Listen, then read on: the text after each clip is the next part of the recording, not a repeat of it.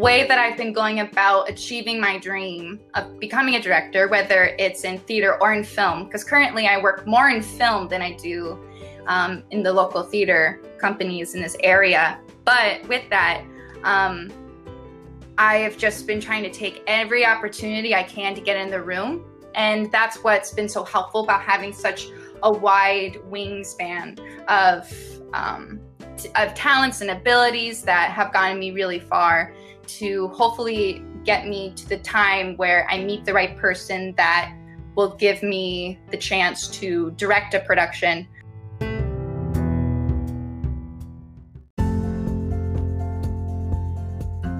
Hi, everyone. Welcome to Dream Mentorship Podcast. Here at Dream Mentorship, our goal is to inspire women with big dreams who want to learn about and utilize ways in which to be successful boss women in their chosen fields. Tune in each week as we discuss different versions of success with various industry bosses, moms, students, and women in general who are able to take their lives and businesses to the next level. We are here to provide everyone with information on how to live your own dreams because those dreams are valid Without further ado, welcome your incredible host for this podcast, Mac Jane Creighton. Hi, everyone, and welcome back to the Dream Mentorship Podcast. Of course, you know, I'm your girl, Mac Jane Creighton, and today I have someone that you would love to hear her story. Her name is Kimberly Redman, and she was raised in a small town in, in Monson, Massachusetts. Uh, she attended the Pioneer Valley Performing Arts School in South Hadley, and ever since, she's always loved theater, theater design, sculpture, and she has participated in countless theater productions.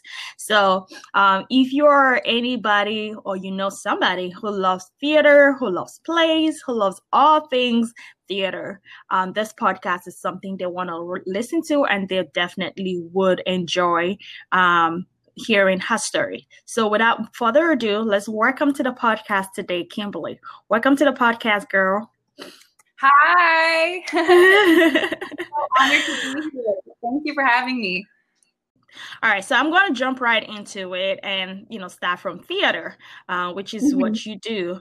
Um, how did you end up loving theater so much? Well, theater is one of the many things that I do, but I will say that theater is like the core of everything. Um, I fell in love with theater starting in fourth grade. My teacher, Mrs. LaCour, she had us do plays in her class, um, part of her cur- curriculum. Um, and that was like the first show I was ever in. And then after that, my mom was really insistent on us constantly being involved with the arts and moving forward from there. Theater, I love live performance of any sort, um, whether I'm part of it or watching it or adding to it. And I just like the freedom that theater a lot. All right, that is awesome. Thanks for sharing how you you know fell in love with um, theater. Um, yeah. After you graduated in 2014, you moved to um, Philadelphia to study at the University of Arts. Tell us about what you're studying and uh, what you're doing right now. Well, I've graduated two years ago, but when I was in when I was in UArts, um, I studied acting, but I also studied uh, technical design for scenic dressing and scenic design. Uh, that got me an internship in New York for a summer with a local um, designer, Kirsten Robinson. You would recognize her work from a production of the Wilma. I forgot what it was called, but she's also designed the new face of the Wilma. So when you drive down Philadelphia and you see like the big scarf with the letters, she redesigned that um, when I was interning with her. And I had a major interest in directing. So I also took classes for direction as well on top of my um, acting credentials that I did. Um, so I studied a lot and I tried to take as many classes as I could in different realms, kind of similar to how I was back in high school. Okay. So what do you intend to what is your big dream um um with theater and productions and directing? You seem to have a lot um that you under your wings that you have learned so far. Yeah. Um for I ultimately, in my dreams, I would love to be a director. And way that I've been going about achieving my dream of becoming a director, whether it's in theater or in film, because currently I work more in film than I do um, in the local theater companies in this area. But with that, um, I have just been trying to take every opportunity I can to get in the room. And that's what's been so helpful about having such a wide wingspan of um, of talents and abilities that have gotten me really far to hopefully get me to the time where I meet the right person that will give me the chance to direct a production. Again, whether it's live performance or uh, in filming. Yes, I see that you've done a lot of um, um, of projects. Um, if I can say that, you've also worked with um, with a couple of people um, in short films, in documentary. Can you talk about your work or you know things that projects you've participated in? Yeah. So uh, the most recent work that I've worked on is with the director uh, Maria Batimo. Um, she's a good friend of mine, and we directed a piece called Kim, nothing to do with me, uh, but actually with another local ballerina, Kimberly Landel, um, and her story with her sexual abuse and how she is taking her survival story and how mm-hmm. she takes it um, incorporates it into her art and i was the production designer on that um, other pieces that i've worked on for short films i worked on miss barton's famous cakes that was actually one of the first films that i worked on and my friend tasha she called me and she was like, Hey, we're looking for a makeup artist. I know you do makeup. Would you be interested in doing it? Not knowing that it's something that I've done for many years. And I was like, Yeah, I'll do it, sure. And I showed up on set, and it was all of the favorite parts that I had from theater productions in like a three day span for a film set. And that's what kind of got me hooked on on film in that sense. And then in the other way, uh, for live performance, I did a performance art piece at the Painted Bride um, last year, uh, where it's called Trash, a painting of now, where I made the entire set out of trash. My costume was made out of trash. My roommate, Andrea Parmali, she helped me out also with constructing the set. And it was a interactive live performance that I had with uh, the audience members and that was really special. I haven't felt, you know, my um, artistic feeding like that in a moment because mm-hmm. I was so focused after graduating to yeah. get in rooms, get in rooms, get in rooms, and that was one of the first times that I had the ability to kind of go, oh, this is completely mine. This is what I want to do, and I was able to keep my own morals with it of like keeping environmentally conscious and bring a social awareness in a creative way, possibly, mm-hmm. and just kind of find the beauty in the horror of of um, environmental struggles. I think, mm-hmm. which is weird to say, but um, I guess it's one of the things you had to see. But it, it, it, that was something I felt very strong about, as well as um, this production that I did with Brittany Anderson and Becca Thomas, who are one, I believe Becca still has um, another year left at UArts, but Brittany Anderson just graduated, I believe. They're two very talented young women. Um, but we put together this absurdist comedy called Just Another Normal Conversation. And that mm-hmm. was also another time I felt my complete um, artistic footing and um, like I felt very uh, fulfilled from that project. That's um, awesome. Yeah, I want to, yeah. I want to, I want to take it back a little bit and talk about the um, piece you called "Trash," a painting of now. Yeah. Uh, I want to get um, what inspired you to. I'm, I'm, guessing it's connected to what you were saying. Um, using everything, everything you used on sets was um, made out of trash. Um, what inspired yeah. that? Yeah.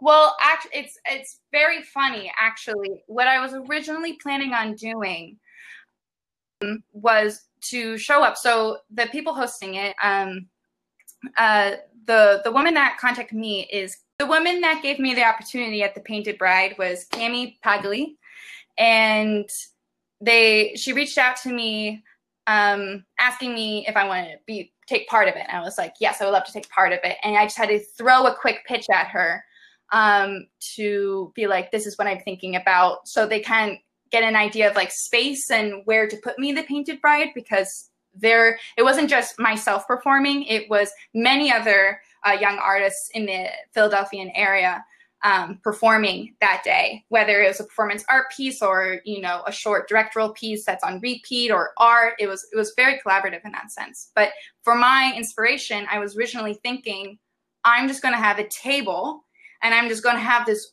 three hour long feast to myself and and then I was like, well, how do because that would be interesting. And and then I thought, no, that really won't be interesting. Um, so then I started playing with the idea of what if I just had fish and oil and I was eating fish and oil. And then I said, that's too much on the hmm. nose. Um, and so it's just whittling from my first thought and just keep hacking at it for about a month. I was thinking about it. Um, and then the week mm-hmm. of, I started collecting the materials and because I was broke. And so I was thinking, well, what material can I get that's very accessible?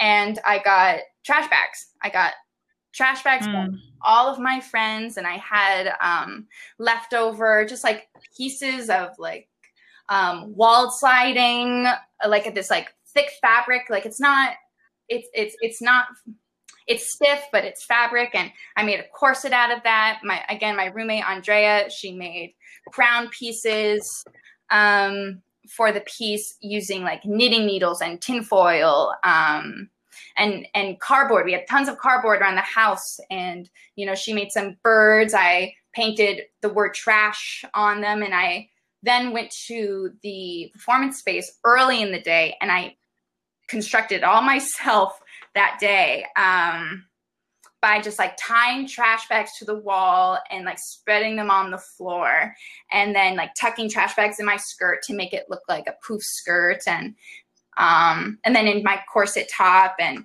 just let it kind of unravel as the performance went on through throughout the evening. That's awesome. That's really, really interesting story. Um, I, I, I don't, I'm not that artistic. I probably wouldn't have, wouldn't have thought about that.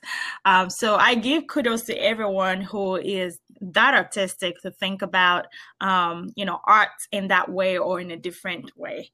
So I'm going to shift gears a little bit and ask um, what you do uh, when you're not um, in production where you're not doing anything related to theater or art what is fun for you? Um fun for me well i love cooking.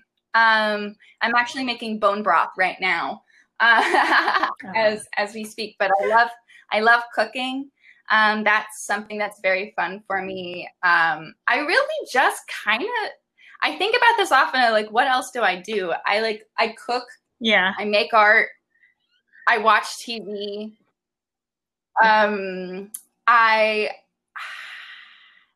yeah, it's like it's hard for me to think about other things that really bring me joy, especially in a time of you know quarantine, where a lot of things that bring me joy are you know seeing friends and going out and um, traveling and you know all things that we kind of don't have access to. I will I will say though makeup, but I, I consider makeup to be a bit of an art form as well. So I don't know if that's a disqualifier, but um that's something that I also find that works interesting, right? Yeah, yeah, yeah.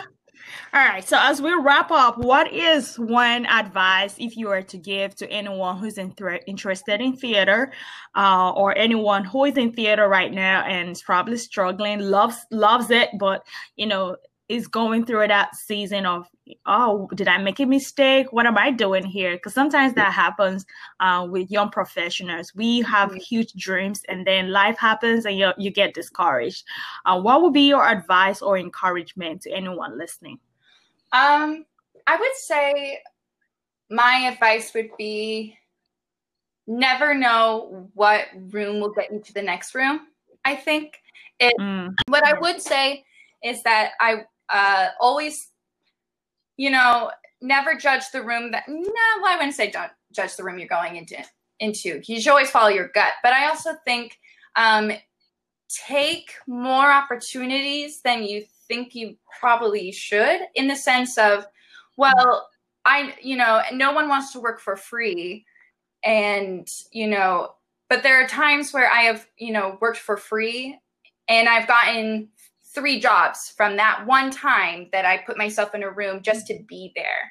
And it's knowing that part of also being in that space is no is tr- is not trying to get the next job, but it's just being knowledgeable that you know being pleasant to be around is a huge part of getting rehired and being sought out afterwards again. Um, so also like I think it's I think it's what's really could be good is I'm trying to word this well. Just go out and try it. I I left mm-hmm. I graduated school 2 years ago. Um and from there I didn't really do much with theater. I hosted my I did my production, I did my performance piece, but other than that, I've been doing mainly film work. And it's because I kept trying to get myself into the room and then the next room from the job I'm currently working. Um, and don't judge yourself. Like if you want to try it, go for it. Sometimes you have to take that step that seems really scary mm-hmm. and you have to pre-plan for that step sometimes, but you know, if if you really want to go for it, you just like got to put yourself in those space. You've got to put yourself in however way you can and know that everybody is just happy to be there. So as long as you're happy to be there, most of the time you'll be remembered and that's the key to get to your next job. Awesome. Well, I love it. Thanks for the advice. You heard her. Um, get yourself in the room and you know stop worrying about a paycheck sometimes. You have to get in the room and be pleasant to be around. That is so key. You always have to be kind to people because you never know. You never know who's going to help you or who's going to open up an opportunity for you. Um, so that's it people. Thank you so much kimberly for joining us on the podcast today. Um, i really really do appreciate coming in and sharing your story with us Thank you for having me. I really appreciate being here. Yes, awesome. All right. Okay, people, I'll see you next time. Bye. Thank you for listening to Dream Mentorship Podcast with your host, the amazing boss lady herself, Mac Jane Creighton. If you liked what you just heard, you can head on over to dreammentorship.org to learn more about Dream Mentorship and what we do as a nonprofit organization. Remember to tune in again next week for more Boss Lady Realness. This podcast has been recorded and edited by Jenna Cohen.